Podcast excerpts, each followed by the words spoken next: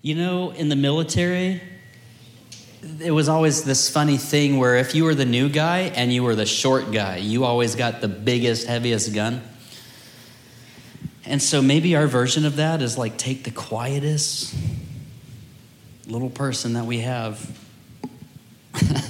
and have them holler in the hallway.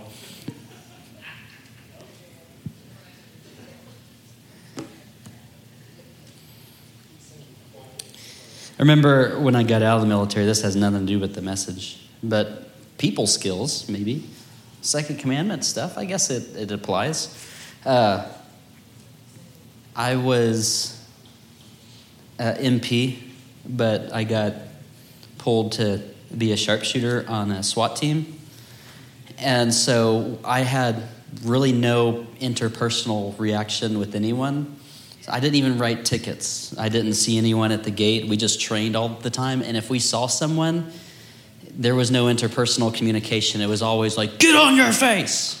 So, like, that's it. And then I went from that into Home Depot customer service, right? and I'd be in the store and I went through all their training and I'm, it's like I've got a job to do in the store. So I'm just like, I got to get this on the shelf and I got to do this and just walking around everywhere and just look very serious, like going where I'm going real fast. And remember the manager one time, he's like, Dave, you have to smile and say hi to people. And when he said that, it's just my insides were like, like I don't like I don't I don't know how to do that. I know how to yell at them to get on the ground, but like how do you talk to people? So that was the hardest thing to learn how to do is just when you're walking by a stranger, hi, and, and actually mean it. so, anyway, Lord, I guess I've talked about worse things, got kind of stuck in talking loops before I, before I preach, but anyway, just a bit of an icebreaker, I guess. Um, no opening scripture today. Uh, I'm going to teach through some certain things, and I'll get to that in a second. But Lord, I love you.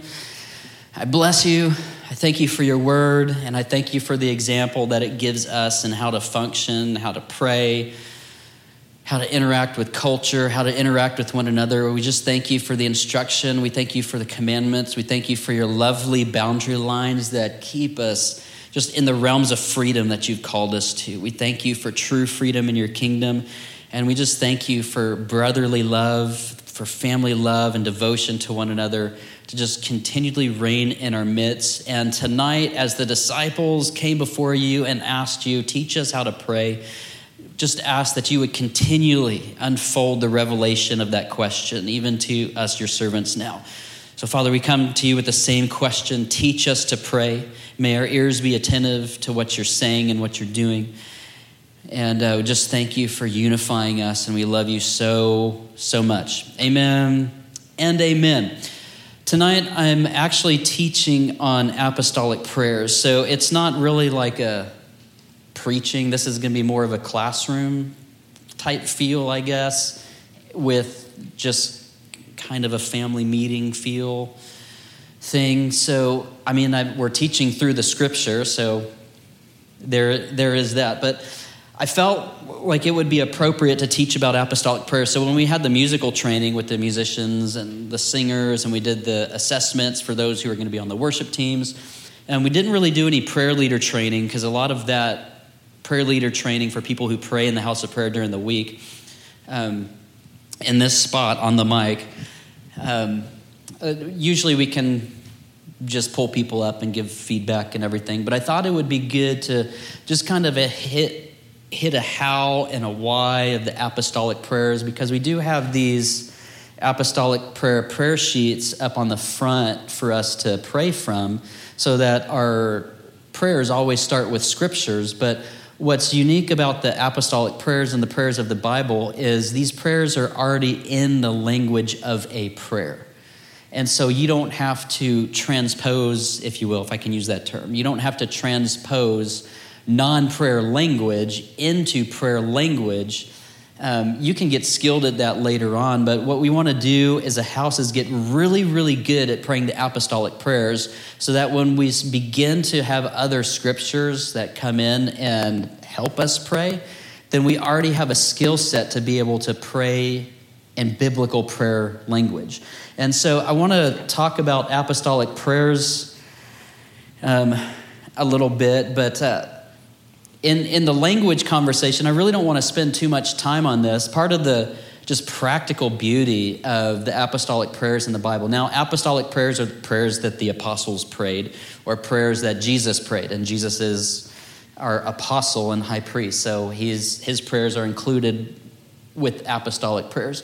But uh, when you talk about the language piece, because they're already in prayer language, like, Father, I ask that you give unto them a spirit of wisdom and revelation. That's already a prayer in the Bible, right? And so when we you come up here to pray and you have a worship team that's ready to sing your prayer with you and make a chorus so that we can all pray the same prayer, it the language that comes from the Bible that you pray on the mic that the prayer leader or the chorus leader hears or I'm sorry, the worship leader or the chorus leader hears, it's really easy for them, especially when they're already thinking about progression and tempo and rhythm. It's really easy to just step like right into the flow of enlighten their eyes, God, and open their hearts and like actually use the language that's already a prayer instead of converting a scripture that is a good scripture, but it's not necessarily a prayer. It might be a promise, or it might just be a declaration, or it might be a story. And so it's like, how do you take those beautiful scriptures and convert them into prayers? But if you build a foundation of just praying biblical prayers, you'll find that the skill set that you need to trans, um,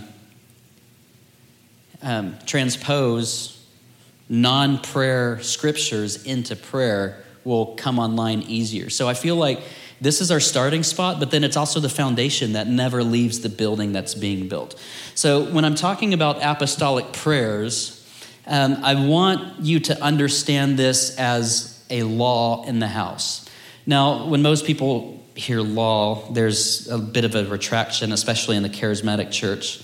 Um, I'm not going to talk theologically about the law today, but what I want to mention about the law specifically is that although, you know, there's a law put in place, there are times when it's appropriate to break it.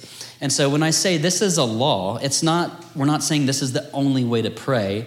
Um, it's just a really good way and a foundation that we want to set so that we can all unify together under the same language, make it easy and enjoyable for everyone. Um, but also, when I say law, like the speed limit's a law.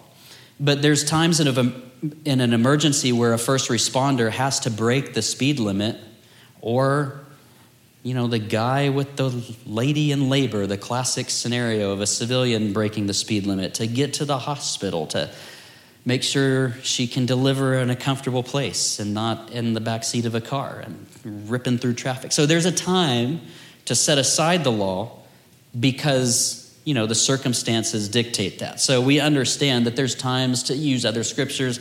There's times to pray in certain ways. I mean the psalms are filled with imprecatory psalms. Um, but for some of us i feel like there's a snare sometimes in all of the uh, the negative prayers. And when i say negative i don't mean bad. I mean like focused on prayers that are focused on negative things. And so we read that in the psalms like god judge the wicked. And prayers like that. And uh, sometimes there can be a snare in that when there's a wounding from past churches, church experiences, um, or just a distaste for past church experiences. And so when you hear a hard message or a message on judgment, or you listen to guys like, you know, Leonard Ravenhill who just like cut you to pieces, and you're like, yeah, the church needs to hear this. And then you fill yourself with that. And Leonard Ravenhill is one of my favorite preachers, and he's probably influenced me more than any other preacher uh, throughout history. There's a handful, uh, like less than five. I think there's four of them that have really just impacted me personally, and he's one of them.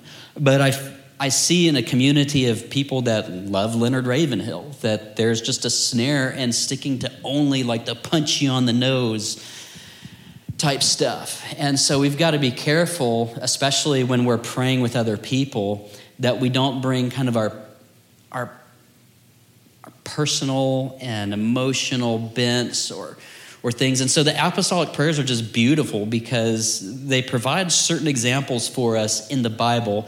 They don't just give us practical language so that we can sing and have fun in the prayer room, but uh, they actually have some really important points to bring up that creates a culture of prayer that brings really effective answers, that brings the change that we want in a more effective way if our prayers are answered. And I'm going to get into all these, so I didn't want to spend too much time specifically on the language, but just kind of give you a heads up of uh, where we're going. But again, this is a law, so we're asking the community to let's get really skilled and good at praying the apostolic prayers together. And then once that foundation's built, we can begin to build other kinds of prayer, use other passages. But I feel like there's a skill set that we need together as a community as we pray together.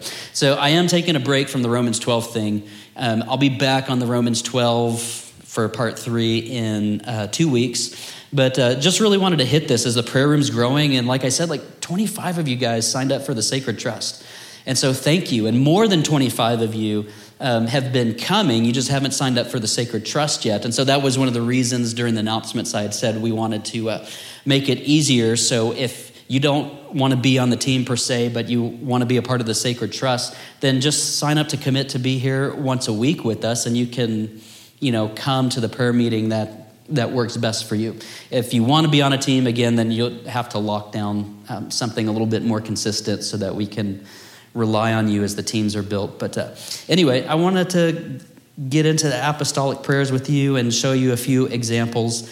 But uh, just as by way of continuing the intro, the prayers that Jesus prayed, and I said this already, but uh, as a reminder, the prayers that Jesus, Paul, and Peter prayed are recorded for our benefit and we refer to those as the apostolic prayers.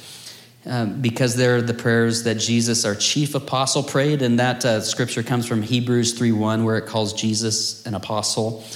Um, and they're also the prayers that the Spirit gave to the apostles, and this includes like the worship and the doxologies that are in there too. So if you include the doxologies um, and the prayers of petition, where they're asking for things in the New Testament, there's about 30 apostolic prayers. And what's beautiful about these prayers is they're in the Bible. So I love prayer books. My first ordination was from a liturgical denomination. I'm actually ordained as an Anglican priest, and that's kind of a funny story how that worked out because I never went to their seminary. Um, but uh, through that process, I fell in love with the liturgy. I love using the common book of prayer. Um, I love books like the charismatics use, like prayers that rout demons, and we have many books on praying the scriptures. And so I love the books that help us pray. But the apostolic prayers, these aren't like a liturgical book that some high church came up with. These are actual Holy Spirit breathed prayers. And so when you look at the apostolic prayers from the scriptures, these are guaranteed prayers. These are guaranteed prayers. And the beauty of that, that they're guaranteed prayers in any nation and any time throughout history.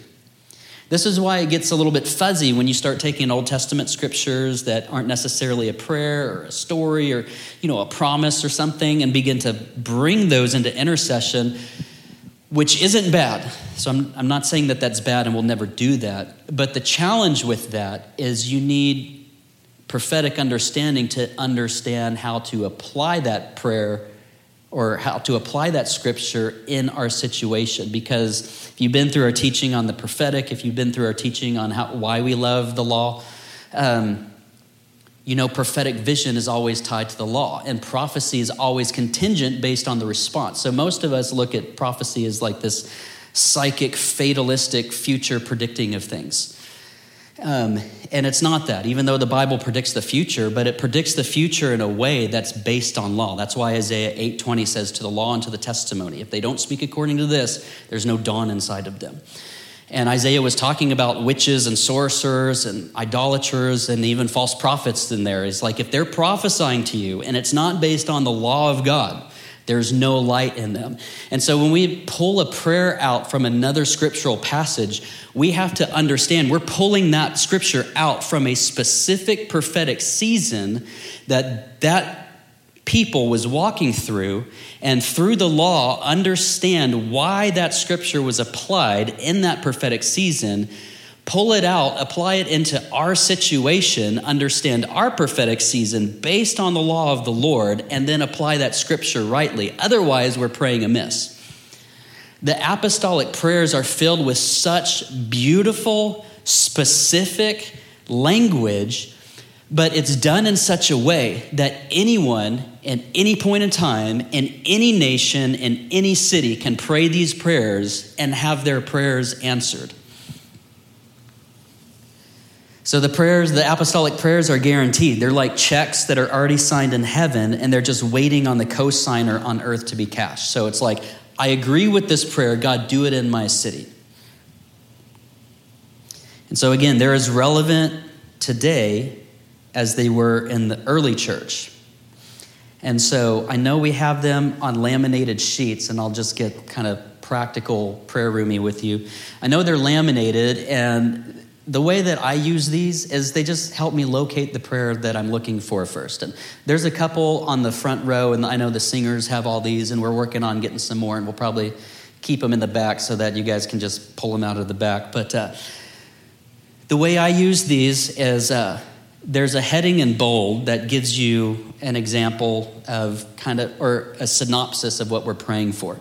And so the very first one is from Ephesians 1 17 and 19. And it says, Pray for the revelation of Jesus' beauty that we might walk in our calling and destiny by God's power. So just kind of a heading to help you find kind of a topic of like, yeah, that sounds like a really good thing to pray for this group over here. So I'm going to pray Ephesians 1 17 and 19 um, over that group. And so I use the headings a lot when I'm praying, but when I find it on the lamination, I'm still just old fashioned. I don't like Bibles on my phone, even though it helps me find things real quick. I don't read the Bible on my phone, and I don't like lamination. I like nice paper, that red under gold, you know, art gilding on there, goat skin, just. I want my Bible with me when I pray. Amen. I want my Bible with me when I pray. And so I'll use this to help me locate the scripture, and then I'll cuddle up with this when I pray. Um, and it's fun because when you have your Bible, you can mark in it and circle keywords and underline things and like play connect the dots and make you know connections and write in cross references and stuff. And can't really do this with that sheet. I mean, you could, but Chris will come after you because he made those.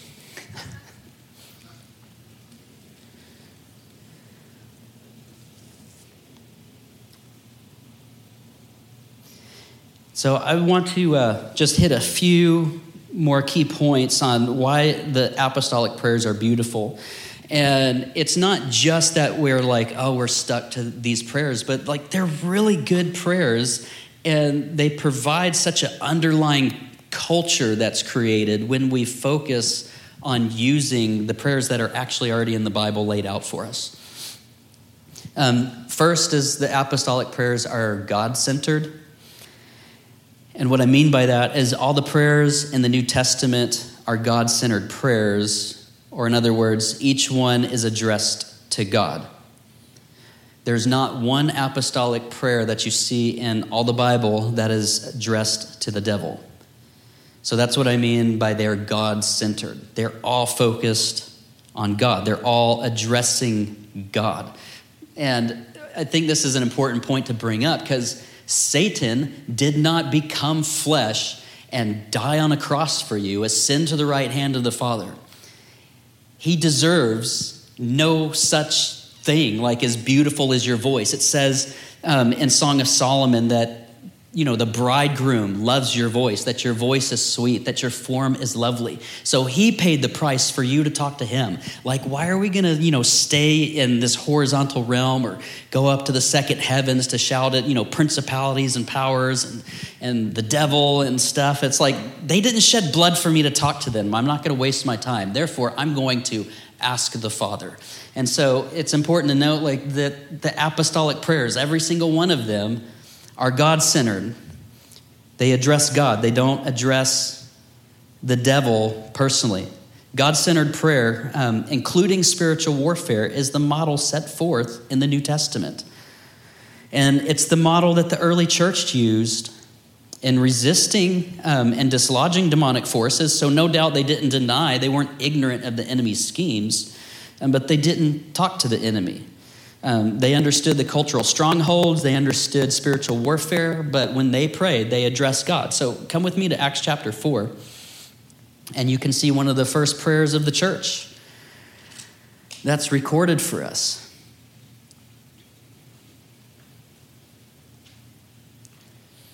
And you see kind of a similar pattern where they address God, they pull out a prophetic scripture, apply it correctly in their prophetic season, then they pray for the needs that they need in this present moment based on that scripture and begin to continue to address God. And so I just want to go through this and you can see the outline of the prayer. I'm going to start in verse 24 says, When they had heard this, they lifted their voices to God and with one accord said, O Master, it is you who made the heavens and the earth and the sea and all that is in them, who by the Holy Spirit, through the mouth of our father, your servant David, said, and so the very first thing to notice again is this is a God centered prayer because they're addressing God. They're not addressing the devil. They're not rebuking Herod and Pontius Pilate, even though they're mentioned in the prayer. They're not talking to them directly, but they're directly talking to God. And then verse 25, here comes the scripture in the prayer, who by the Holy Spirit, through the mouth of your Father David, your servant, said, Why do the Gentiles rage? So they're quoting Psalm chapter 2. Why do the Gentiles rage and the peoples divine vain things? The kings of the earth took their stand, and the rulers were gathered together against the Lord and his anointed. So they quote the scripture, and from the basis of that scripture, they begin their own prayer for their present time in verse 27 and said, For truly in this city they were gathered together against your holy servant Jesus, whom you anointed. So still see God centered prayer addressing God himself, whom you anointed, both Herod and Pontius Pilate, along with the Gentiles and the peoples of Israel to do whatever your hand and your purpose predestined to occur. And now, O Lord, take note of their threats and grant that your slaves may speak your word with all confidence while you extend your hand to heal and signs and wonders happen through the name of your holy servant Jesus. So that's their prayer. And then we see in verse 31 the initial answer to their prayer. And when they had prayed earnestly, the place they had gathered together was shaken. They were all filled with the Holy Spirit. Again, this is after Acts chapter 2. They were all filled with the Holy Spirit and began to speak the word with confidence. In verse verse 33, and with great power the apostles were bearing witness to the resurrection of Lord Jesus, and great grace was upon them all.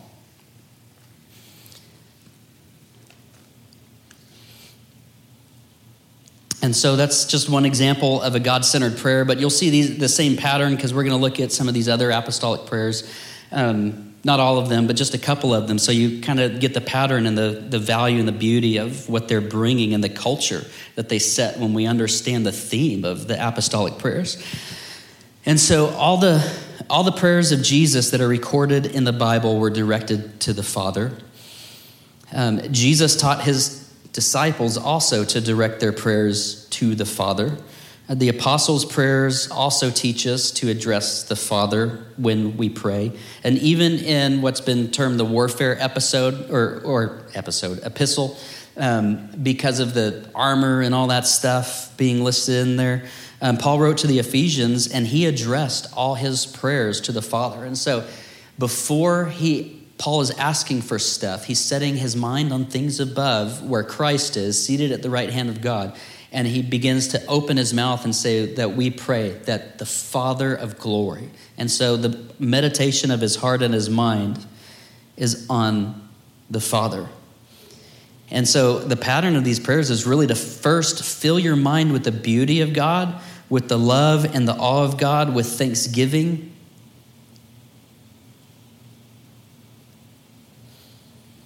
and then address the person of God.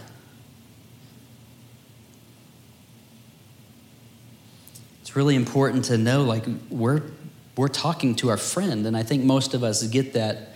And uh, you know, I feel like, you know, there's power in the tongue and there's power in words and stuff. And, you know, you can rebuke the enemy and you can declare things. And I hear people do it and I don't have like a big problem with it. Um, my heart is just like, I like Jesus' model because Jesus asked the Father. I think he set a great example. Psalm 2, the Father tells the Son, Ask of me. And I grew up in more faith bent circles that kind of talked down or made fun of the people that would always ask God for stuff. They're like, You just need to declare it. And the problem is, I'm growing up in that culture, and I was taught concerning prayer, I was taught to talk to stuff and the devil more than the beautiful God. And so now that I know him and he shed blood for me to talk to him personally as a person, I just want to talk to him. So asking is such a beautiful thing because it pulls my heart into the reality of I'm talking to a person because you don't ask outer space for stuff. You ask person for stuff, right? So like I don't want to just me personally, I don't want to just declare into the atmosphere because it's like I want to enjoy my friend and I don't get to enjoy my friend if I don't address him as if he's in the room or inside my belly with rivers of living water. And so, uh, apostolic prayers are always God centered. Uh, the next one is that they're always positive. The apostolic prayers are positive prayers. And now, when I say positive, don't think like, oh no, Dave's gone Joel Osteen on me. Um, I don't mean anything bad by that. But, you know, when you say positive, it's like, oh, great, fluffy stuff. And uh, I don't mean fluffy stuff. I mean, we focus on the positive. And so the same is asking God. You're coming to the beautiful God to ask Him for His beauty and His glory. And so those are positive attributes of God beauty and glory, right? It's so easy to come on the other side of your prayer and to see all the ugly and the darkness and the perversion and just like pray against that and we hate that thing, God. And he'll hear those prayers, but that's just not the model of the apostolic prayers. The prayers, because we want to set our minds on things above where Christ is, and they're God centered prayers, and we're addressing the Father, like ask Him for the beauty and glory. Really quick example that's just funny to think about, and Mike Bickle uses this one, is no one turns the lights on by scooping out buckets of darkness in a room so that the light will come. Uh, you don't rebuke the darkness. Um, you just flip the light switch, and the very presence of the light makes the darkness flee. And so it's the same thing in prayer. It's like we spend so much time not turning on the light switch, like, God, make the darkness go, make the darkness go. We don't like the darkness. We hate lawlessness and love righteousness, and we just want the darkness to go, and we never actually come in and flip on the light switch. So these apostolic prayers are the light switch in a sense. And so that's what I mean by positive. I don't mean just fluffy because I'm there are weighty situations to pray for for, you know, different flavors of darkness to go, but why not ask for his beauty to come and fill that and just like push out all the icky grossies that we don't like? So again, by positive I don't mean fluffy. Uh, so let me read this sentence again. The apostolic prayers are positive prayers, asking God for the impartation of positive things instead of the removal of negative things.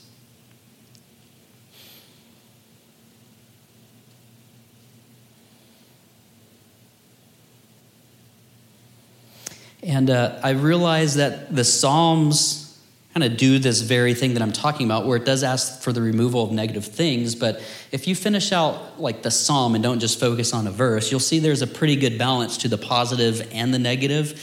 Um, but looking at the Psalms, that would be one of the reasons that I say when this is law, there are times to set aside the law in a special emergency situation. And so then there are Psalms, and we can learn from those and pray those. But again, like until we have this foundation, I don't feel like we have the skill set to begin to use Old Testament scriptures and Psalms, at least as a larger community. Um, until, until this is built. And then, of course, there will be seasons to kind of go with, without that. But for the most case, it's like, hey, this is the speed limit we're driving in. And then in the future, there will be times to to break that, but also understanding kind of the principle that I brought up as well is the Psalms are law based prophetic songs. And so they were a very, very prophetic people. They understood the word of the Lord and they understood the prophetic season that they were in, and they could through a prophetic spirit, apply the justice and the mercy and the faith of the law in every single situation when David was writing, or Asaph, or the sons of Korah, or the different ones that wrote the Psalms. So, again, uh, the apostolic prayers, though, you shift to the New Testament and you don't really see that. I mean, you see Paul discipline the church, you see Paul rebuke false teachers, but you don't see him specifically address those things in prayer. And so tonight we're talking about just the prayers. And so when you look at just those 30 apostolic prayers that Jesus and the apostles prayed, they're asking God for the impartation of positive things and not the removal of negative things. So, for example, Paul prayed for love to abound instead of asking for the removing of hatred. This is in Philippians 1 9. Uh, he also prayed for the impartation of unity instead of praying against division. Romans 15 5. He asked for peace to increase instead of fear to be removed. That's Romans 15 13. He did not pray against sin, but he asked God for the increase of holiness and purity and love. It's 1 Thessalonians 3 12 and 13. Um, even Paul's request to be delivered from evil men are and focusing on the deliverance of God's people rather than on exposing or bringing down evil men persecuting them. And that's the Second Thessalonians 3 2, you know, the famous, let your word run swiftly and be glorified. It's actually a prayer to be rescued from perverse and evil men. Um, and so this point, I mean, it can sound fluffy and you're like, oh, well, we just, like, think I'm getting too fluffy and light on you, but there's really a, a, an important principle. If you turn with me to Matthew chapter 12, um, and when you pray the apostolic prayers and you pray in this positive way and you ask for the glory and the light instead of praying against the darkness and the wickedness, if you pray against the darkness and the wickedness, and God answers your prayer and removes the darkness and the wickedness, all that answered prayer does is leave a vacuum for something else to fill it. And in Matthew 12 44, you have this principle of the darkness going, um, speaking of a demon. And this demon goes, and it says in verse 44 the demon says, I will return to the house from which I came and when it comes back to that house, it finds it unoccupied. So there's that vacuum that was left by not filling it with the positive things the glory, the light, the love, all that stuff. And so it's the same principle. So if on the other side you pray, God, send your light and glory and your love, it will also get rid of the negative things, but it will fill that vacuum so that there's no vacuum left. So it's a more responsible way to pray. So as much as we like, you know, the Leonard Ravenhills and the Corey Russells, and like I love that preaching, but there's times to preach about that stuff, and like I don't think we shy away from that in this house, but there's a better way to pray because praying is not preaching. And when you pray to with this principle in mind, I feel like there's just a better, mature, more responsible way to pray than just focusing on the negative. But to set your mind, and so again, remember, we started with these are God centered prayers, and because they're God centered, we see the beauty of perfection coming from Him, and we ask for those perfect virtues to be fit to come and fill empty places and establish His kingdom here. Uh, one reason God established positive prayers as the norm in the New Testament, um, I believe, is also to enhance unity and love in the church. And so sometimes, um, especially in the bigger prayer meetings, and we see this during 10 days and different things, and you know, you pastor things as well as you can, but then also have grace for others that you know, behave differently than you or see things differently than you, and that's okay. But uh, in, in all the prayer meetings I've ever been in, you see some pray negative prayers that focus on the sin in the church and specifically church leadership many times. And often such prayers, they feel kind of judgmental and angry, um, even if they're true. And so these apostolic prayers are such a better model, even in your if you're in the midst of a group that you're like, man, I just do not like being here. These guys need Jesus. I can't believe they do this. Pray an apostolic prayer and pray those positive things. God will answer your prayer. It will be better than praying from the negative. It will fill the vacuum. Um, and then you'll have friends after the prayer meeting.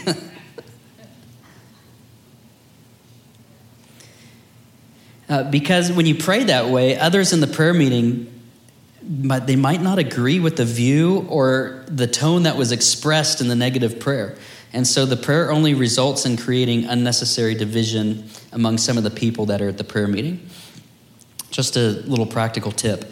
But uh, praying for the impartation of the positive virtues instead of focusing on removing the negative characteristics, this unifies the intercessors. Um, and it can begin to even create the context for healing and the answer to your prayer to bring healing right away in those settings. Um, some of uh, healing some of the negative motions against the church. And uh, and they can even begin to heal some of the negative emotions that you have in you when you're praying for churches that you know are not serving the Lord. Um, positive apostolic prayers facilitate unity and they really do impact our emotions and build faith. And so maybe you're praying for the glory and the light to love and the love to come to this group that you really don't agree with, but then you're praying these things and how many of you always heard, like, God, you know, you ask God for prayer and then you become the answer to your own prayer? It's almost like you pray in this way, He'll start filling you with a love so that you have a tenderness of heart towards the people that you're praying for. And uh, I'm not going to say names, but a while back there was a, a, uh, a church that some of the staff in the church would just vent to us and it's like, in some ways, it's like, yeah, man, take a load off. But then it just became gossip. And I started knowing way too much about this pastor of this other church that, like, I, I don't really want to know that. And that might not even be true. That's just kind of like how you feel. And you seem kind of grumpy and hurt, no doubt. And I don't want to, you know, invalidate your feelings, but just really made me think a certain way towards this certain pastor and this certain church in the area. And so in the prayer room, I would begin to pray apostolic prayers for that pastor and for that church.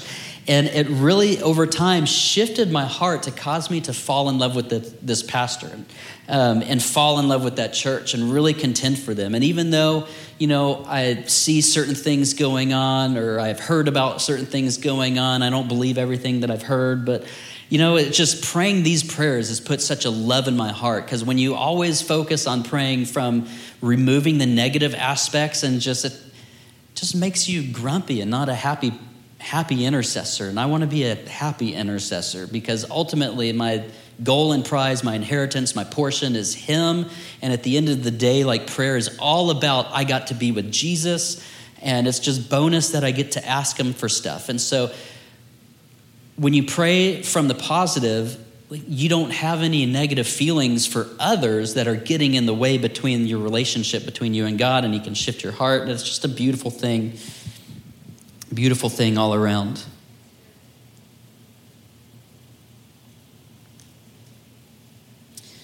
Now, the positive focus that comes from using the apostolic prayers can also help us to operate in faith. Uh, the apostolic prayers provide us with really good theology. Um, and this is what I mean by that. Uh, we're kind of in the Bible Belt where most people believe in a pre tribulation rapture, um, where everything is supposed to get worse and it's all going to go to heck. And then Jesus is going to come back and then it's really going to go to heck. Um, we don't believe that here. And I'm still a historic premillennialist, but our major emphasis of this house is a victorious church.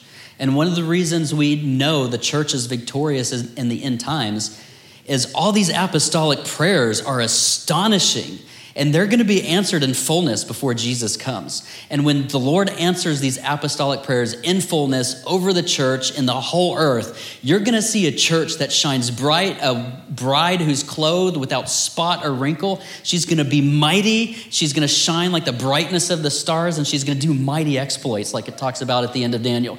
And so these apostolic prayers even give us a beautiful basis of theology for a church that can kick butt and take names and extend the kingdom.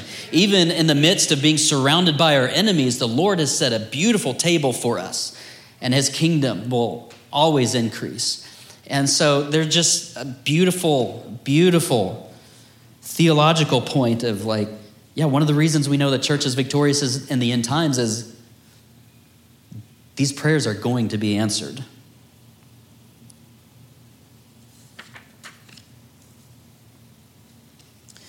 Now, here's an interesting one.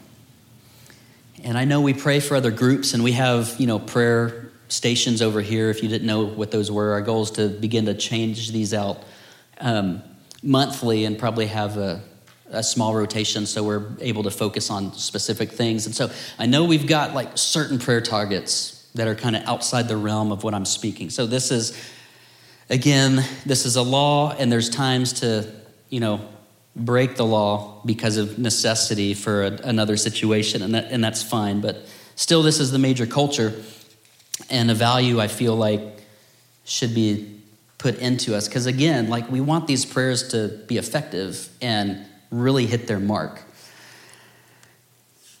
And uh, this is this is a major point. The prayers, the apostolic prayers, every single example that we have, they're all for the church.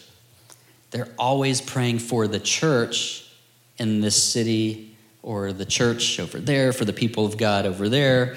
It's always focused on the church, and it's not, you know, God save the alphabet soup people. It's God, give your spirit and wisdom and revelation to the church of San Antonio. Now, it's not that the alphabet soup people don't get saved. Uh, but let me develop this. The vast majority of the apostolic prayers are focused on the strengthening of the church, not on the lost or even the transformation of society. Do we pray those things? We actually do. We, we pray those things.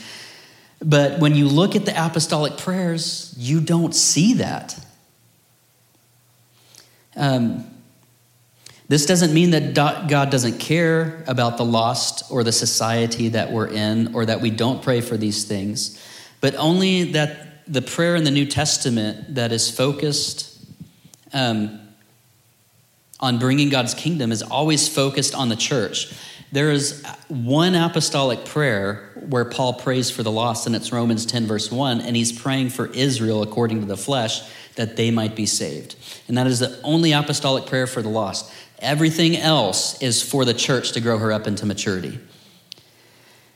So, why are the vast majority of the apostolic prayers for the strengthening of the church? It's because God's primary plan to reach the lost or to impact a city is by anointing his church with power and love. So, in other words, it's like, I'm married to you, church. I'm not doing this without you. So when we pray for the whole church in a city to be revived in love and power, the answer to those prayers will have an immense impact on the lost. Many believers will inevitably come to Jesus, and society will be changed as the church and the city walks in the power of spirit, in the power of the spirit. And this is the history of revival. No, revival is not that the lost are revived, like revived, because they were never revived in the first place. Revival is for the dead, boring church that just got stuck in a rut, forgot the love of God. It, it's really just a coming back to the beauty and the awe of the first commandment to love the Lord with all of our heart, soul, mind, and strength. That we can't quit the prayer meeting, we can't quit the praise meeting, we can't get enough of the teaching and the hearing of the word. That we're always in. Uh, uh, seeking the Lord and ministering to Him. And when the church catches on fire, that becomes the most evangelistic thing that could ever happen in the city. Is that the church falls in love with Jesus to the point that the world begins to take notice and then the world's affected. And so the reason you see so many salvations happening in revival history is because the church was rocked with power. They were rocked with love. And God showed up and revived a dead people and then brought the unsaved into a context that the lost could be trusted with.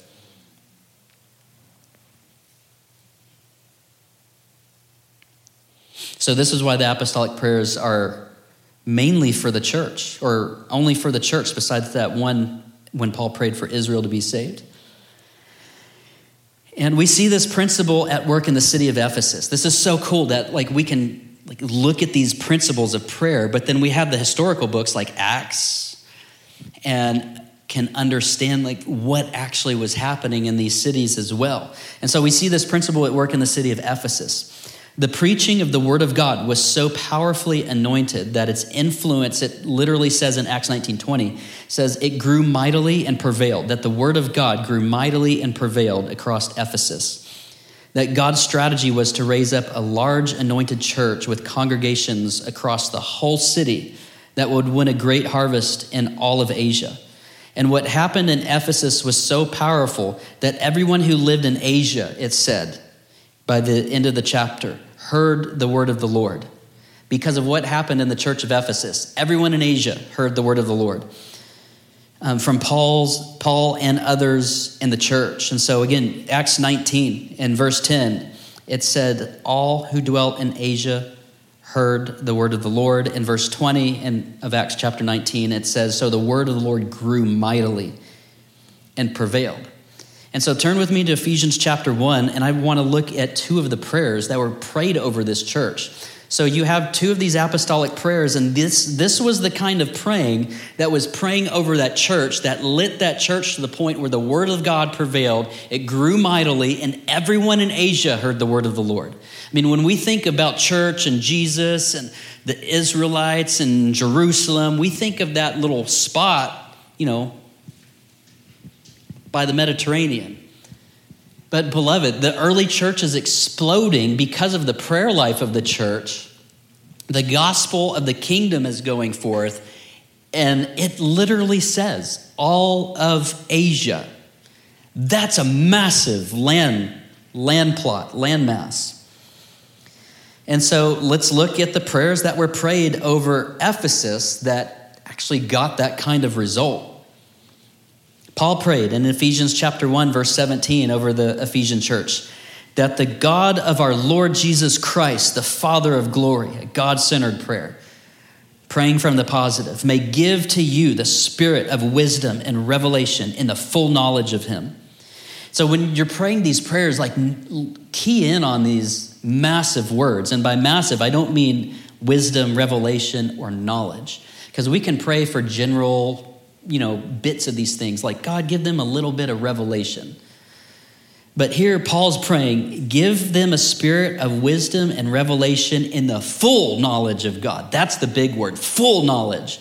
Like not incomplete, but a full knowledge, a full wisdom, a full revelation in the knowledge of God, so that the eyes of your heart, having been enlightened, will know what is the hope of his calling, and what are the riches of the glory of his inheritance in the saints, and what is the surpassing greatness of his power towards us who believe, according to the working of the might of his strength. Uh, turn with me to Ephesians chapter 3. Going to look at verse 14 through 21. This is another prayer Paul prayed over that church. Says, For this reason I bow my knees before the Father, God centered prayer, from whom every family in heaven and on earth is named that he would give to you according to the riches of his glory to be strengthened with power through the Spirit and the inner man, so that Christ may dwell in your hearts through faith, and that you, being firmly rooted and grounded in love, may be able to comprehend with all the saints what is the breadth and the length and the height and the depth, and to know the love of Christ which surpasses knowledge, that you may be filled up to all the fullness of God. And then he ends with the God centered because he just gets lost in worship. Now, to him who's able to do far more abundantly beyond all that we can ask or think or understand, according to the power that works within us, to him be the glory in the church and in Christ Jesus to all generations and ever and ever. Amen. That was the kind of revival praying that was poured into the church of Ephesus, that caused the word of the Lord to grow mightily, that caused the word of the Lord to prevail, so that everyone in Asia heard the word of the Lord. So I love, I love, love Leonard Ravenhill. He's come up a lot. And I have the book Why Revival Tarries. I have his book Revival Praying. I have a lot of his books. Apostolic prayers are the ultimate of revival praying. And the fruit of it is seen in the history of the Spirit being poured out in power in the church of Ephesus. When preachers are anointed and the church is revived, the saints will speak the word and do the works of the kingdom with great consistency, and a multitude of believers will come to Jesus. And that's exactly what follows that prayer that we already read in Acts chapter 4. So we would do well to labor in prayer for an increase of the measure of the Spirit's anointing to the church, knowing that the harvest will result. So pray for the church because of your heart for the harvest. Now, power or, or no power can prevent the lost from coming to Jesus in great numbers when the church is revived and operating together in the anointing of the Spirit. And so we're to pray for the whole church in our area, not just our ministry, not just our congregation. And I pray for you guys too. Um, but we ask the Lord to visit the hundreds of congregations and the thousands of congregations around in this area in whatever sphere He's given us for intercession. And we pray that He would visit those congregations with His power in our region. Because the Lord loves the whole church, every denomination, every congregation that proclaims Jesus. He wants his people to love the whole church and not write off any ministry, but pray for them. And I would specifically challenge you because this has like really shifted my heart in so many ways. The ministries that have wounded you, or the ministries you've heard gossip about and you believe and it's shifted your heart towards them and you never even met them, begin to pray the apostolic prayers over them. I'm not saying you're going to go be BFFs with them forever, but it will shift your heart and your heart will become tender towards them, and the Lord will answer your prayer and uh, grow them up to a place of maturity so that the lost can be saved. I mean, that would be great. Because we will love those whom we pray for consistently. And if we use the apostolic prayers as a model, it really is a guard against our heart of uh, just becoming bitter from always focusing on the darkness. So we love those we pray for consistently, and God knows that we will love the church more as we pray for it regularly. And His divine strategy is for the hearts of the intercessors to connect and grow in love towards the church in the city for which they constantly pray. And so, this is a brilliant strategy from God. He directs us to pray for the harvest by asking Him to visit the church, the local churches in our area, to visit uh, in great power. So it's no coincidence that most of the New Testament prayers are for the church. Again, all of them are for the church except for that one in Romans chapter 10 when Paul is pray, praying for Israel. And now, when we're praying for the church, we have two major focuses, and really everything can fall under, under these themes. But the two major focuses are this that God would release a greater measure of the Holy Spirit and that he would release a greater measure of justice. And Jesus uh, pointed at these things as well in Luke 11 13. Um, when he said, How much more will, will your heavenly Father give the Holy Spirit to those who ask him? So we want to ask him for the Holy Spirit because obviously he's willing to give us the Holy Spirit. And so begin to pray for a greater measure of the Holy Spirit for the church. Um, and then Luke 18 7 Will not God bring about justice for his own elect who cry out to him day and night? And so we also pray for a greater measure of justice.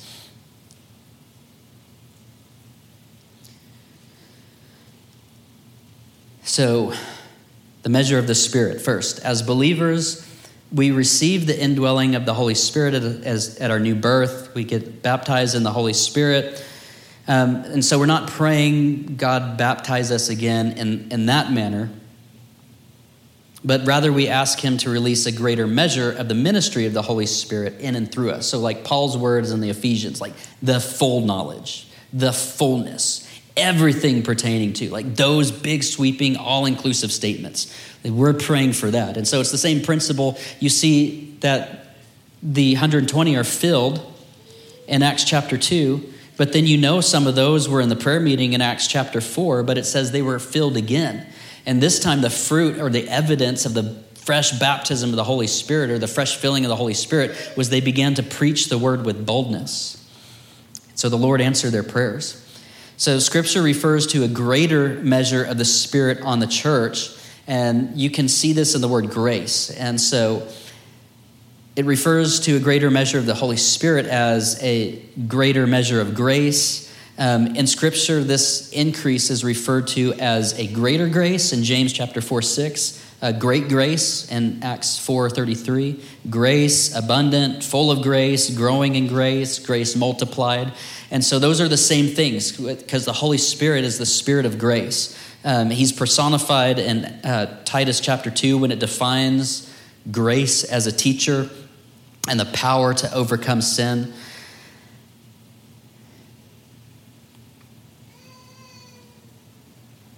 And so when we pray for greater measures of grace, we're also praying for the greater measure of the Holy Spirit. Um, but uh, second one, the release of justice. We pray for the release of a greater justice. And justice can be defined as, or be defined as God making the wrong things right. And there are justice is multifaceted, but to simplify it, there's a salvation side and there's a judgment side. And so we see the salvation side of justice when God's people are healed and they're delivered from an oppressor. Um, and then you see the judgment side where it's like the oppressor is not repenting, but the Lord has to remove the oppressor. So we see the judgment side of justice um, when the wicked who rebel, or I should say, continue to rebel against God's righteous ways, when they're stopped, removed, and punished. Now, this doesn't mean your neighbor who decorates for Halloween 12 months out of the year, but we're talking like the wicked men and I'm sure there's women, but history has been more men, like Adolf Hitler. Like, there's times for God's justice to step in and remove one. Like, he had such great patience for many oppressors, giving them time to repent, but there comes a time where justice must step in to save the innocent. And so we want to pray for those things as well.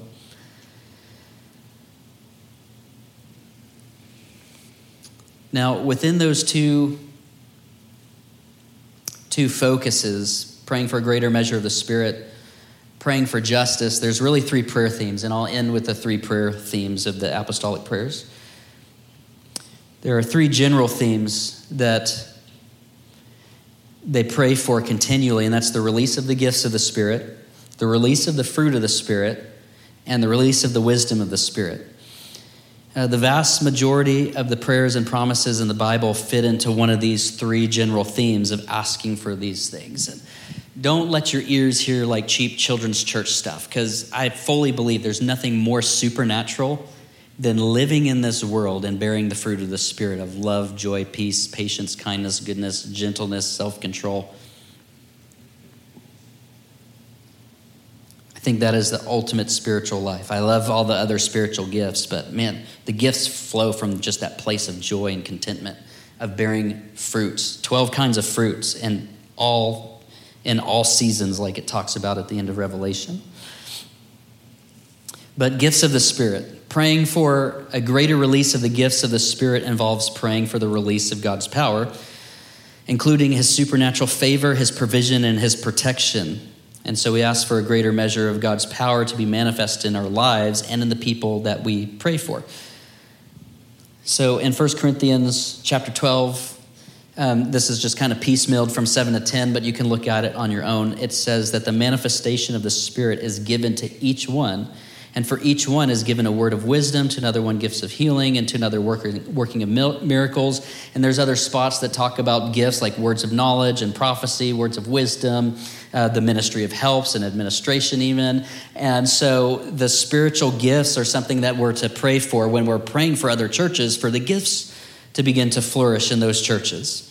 Uh, the next thing is the fruit of the Spirit. Praying for a greater release of the fruit of the Spirit refers to asking God for God's character, for divine character to be formed in the lives of others. We ask that the fullness of the fruit of the Spirit would be made manifest. And you find the list in Galatians 5 22 through 23. Um, but we would pray that like love and joy and peace and patience would be established in those we pray for.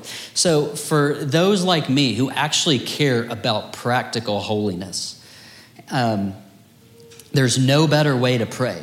Instead of like, God, make them stop sinning, it's like, man, give them the fruit of the Spirit? Would you give them the fullness of the fruit? Would you just pour out joy in their midst? Because what you're pulling on is the character and the virtue of God Himself. It's the fruit of who?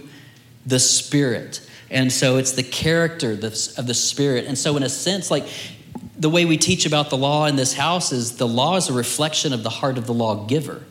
And so the law shows us the character and the beauty of the Holy One who gave us the law. It's the same way with the fruit of the Spirit. And so, because he acts on his law, he functions like this and it's beautiful. It manifests as joy and peace and patience and kindness. So, it's almost like this other side of viewing the law of God is understanding his character. So, if you care about holiness, again, if you care about holiness like I do, instead of just praying, God, make them holy, but like be specific in your prayers. Like, God, fill them full of joy, give them self control, peace, and righteousness. Pray for the fruit of the Spirit because praying for the fruit of the Spirit is praying for holiness. It's holiness prayer. And so, again, one of the ways we can pray for a person to have more fruit in his character and to be more godly is to ask the Lord to release a spirit of conviction, the spirit of wisdom and revelation of God to him, um, to, that he would be convicted of sin, understanding the truth of who God is. Um, and so when he understands the truth of who God is, it really just results in an increased fear of the Lord. Um, also, an increased fascination of the Lord, an increased fascination with Jesus. And then, when there's that fascination and that drawing near, there's the formation of godly character in the person. So, really, like our prayers are aimed at uniting, because that's the role of the intercessor, right? Is to take two opposing parties and pull them together and make them one. And so you're talking to, you know, preaching and ministering to one another is talking to men on behalf of God. So even preaching is functions as a priestly intercessor role. But then, you know, in the prayer meeting, then you're talking to God on behalf of people and asking him for specific things to begin to bring those two together.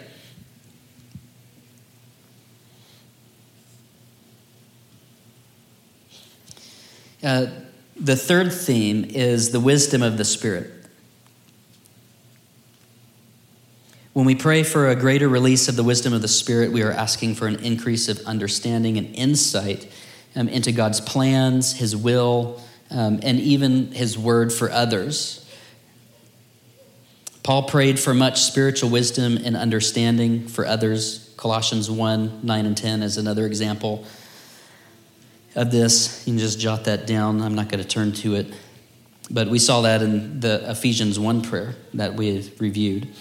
Praying for wisdom includes asking the Spirit for dreams, for visions, to give insight into His will for our lives, as well as insight into His plan for our city, nation, business, and church, because He is still speaking. And so, because we know and understand and love the Scripture, we can take those prophetic words and apply them correctly in our prophetic season through prophetic vision. And uh, honestly, I still can't think of any, th- any better example um, than that than David Wilkerson, where he would say, like, I'm not a prophet, but of all the prophetic people I know, he's the most prophetic person I feel like I've ever listened to in my life. And again, he would say, I'm not a prophet, I just read the Bible and it's talking about us.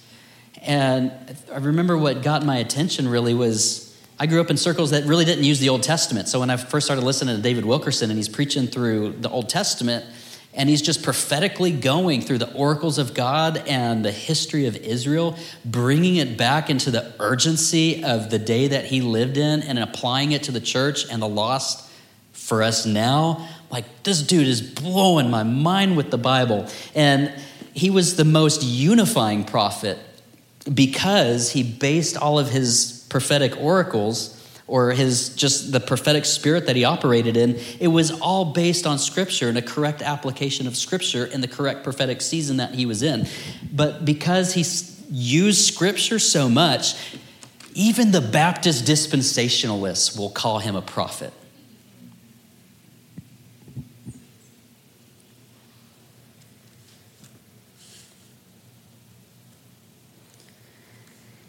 So, really, what we're doing with these apostolic prayers is just taking the prophetic nature of Scripture and applying it in this season. And the beauty of the apostolic prayers specifically is they pierce through time and space and are these, these blank checks that we can just begin to ask God for and let those words shape the prayer culture of our church so that we become more effective. And so I want to sum up those three prayer themes the gifts of the Spirit, the fruit of the Spirit, and the wisdom of the Spirit that uh, we're praying for specifically when we target the church through apostolic prayers. We ask for the fruit of the Spirit or godly character to be established. And people, as the Spirit convicts them of sin and righteousness, reveals the knowledge of God, and releases more of the beauty, love, and fear of the Lord to them. I ask for the wisdom of God to be given to them so that they would walk in God's will and plan for their lives. And I ask for the gifts of the Spirit, the supernatural power, the favor and protection of God to be released to and through their lives in ministry. So, again, this is a rule or this is a law, and we realize there are exceptions to that, but let's get skilled at these and let this be the foundation of our culture as we pray together. And as a rule, our God centered prayers, or our prayers are to be God centered. Like, let's first, like, to Him who sits on the throne. Like, set your mind on things above where Christ is. And remember, you're addressing Him. You're not addressing stuff. You're not addressing the devil. You're not addressing outer space. You're addressing the beautiful person of God. You're addressing the Father. You're addressing the bridegroom. That they're God centered prayers rather than demon centered prayers or focused prayers or sin focused prayers. Uh, this is the New Testament model of prayer. And the major thrust of our prayers should be for a greater release of the ministry of the Spirit on the whole church in our city and for the impartation of positive kingdom values, positive kingdom virtues, and love, holiness, unity, hope, and peace. Amen and amen. Thank you guys for enduring kind of like a, more of a classroom style. But uh, does anyone have any questions before we move into worship? Neato. All right, Daniel. Let's worship the Lord. And who's got communion tonight? Ooh, sweet. Like you're leading communion? Amen. That's your. Just made me excited. Hallelujah. So uh, let's do that first bit of the God centered prayer. Let's just set our minds on things above where Christ is. Just allow some space if the Holy Spirit wants to minister in a specific way. And then uh, on a, uh, I guess, Daniel or or Marshall, someone will, they'll give you the communion eyes. They go like this Lord, I love you. Thank you for your word. Thank you for just the beauty of your character shining through. It says that Jesus ever lives to make intercession, and we just thank you for the small glimpses that we get to see Jesus pray, that we get to see the Spirit of Jesus pray through the apostles. We thank you for these inspired prayers that we get to understand. How does the great apostle and high priest intercede and pray for me? And we just ask again with the disciples that you would continue to teach us how to pray, that you would unite our hearts and just, man, I just pray for the church in our city, even now. Ask that you would fill them up with the fullness of God that the church of Jesus Christ in San Antonio would be filled with the fullness of the Spirit of God, with the fullness of the fruit of the Spirit, that divine nature and divine character would just rest in our city through the church in Jesus' name. We love you so much, and we bless you. We love you. We bless you. We love you. We bless you. Amen.